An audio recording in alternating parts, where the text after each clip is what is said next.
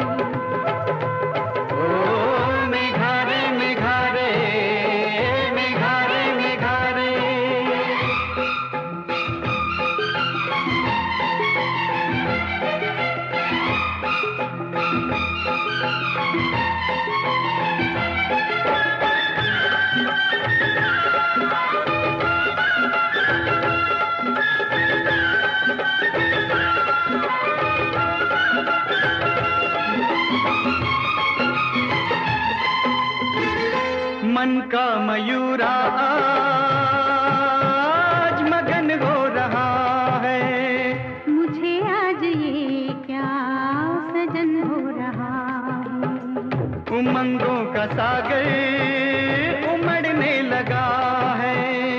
बाबुल का आँगन बिछड़ने लगा है। न जाने कहाँ से हवा आ रही है। उड़ा के ये हमको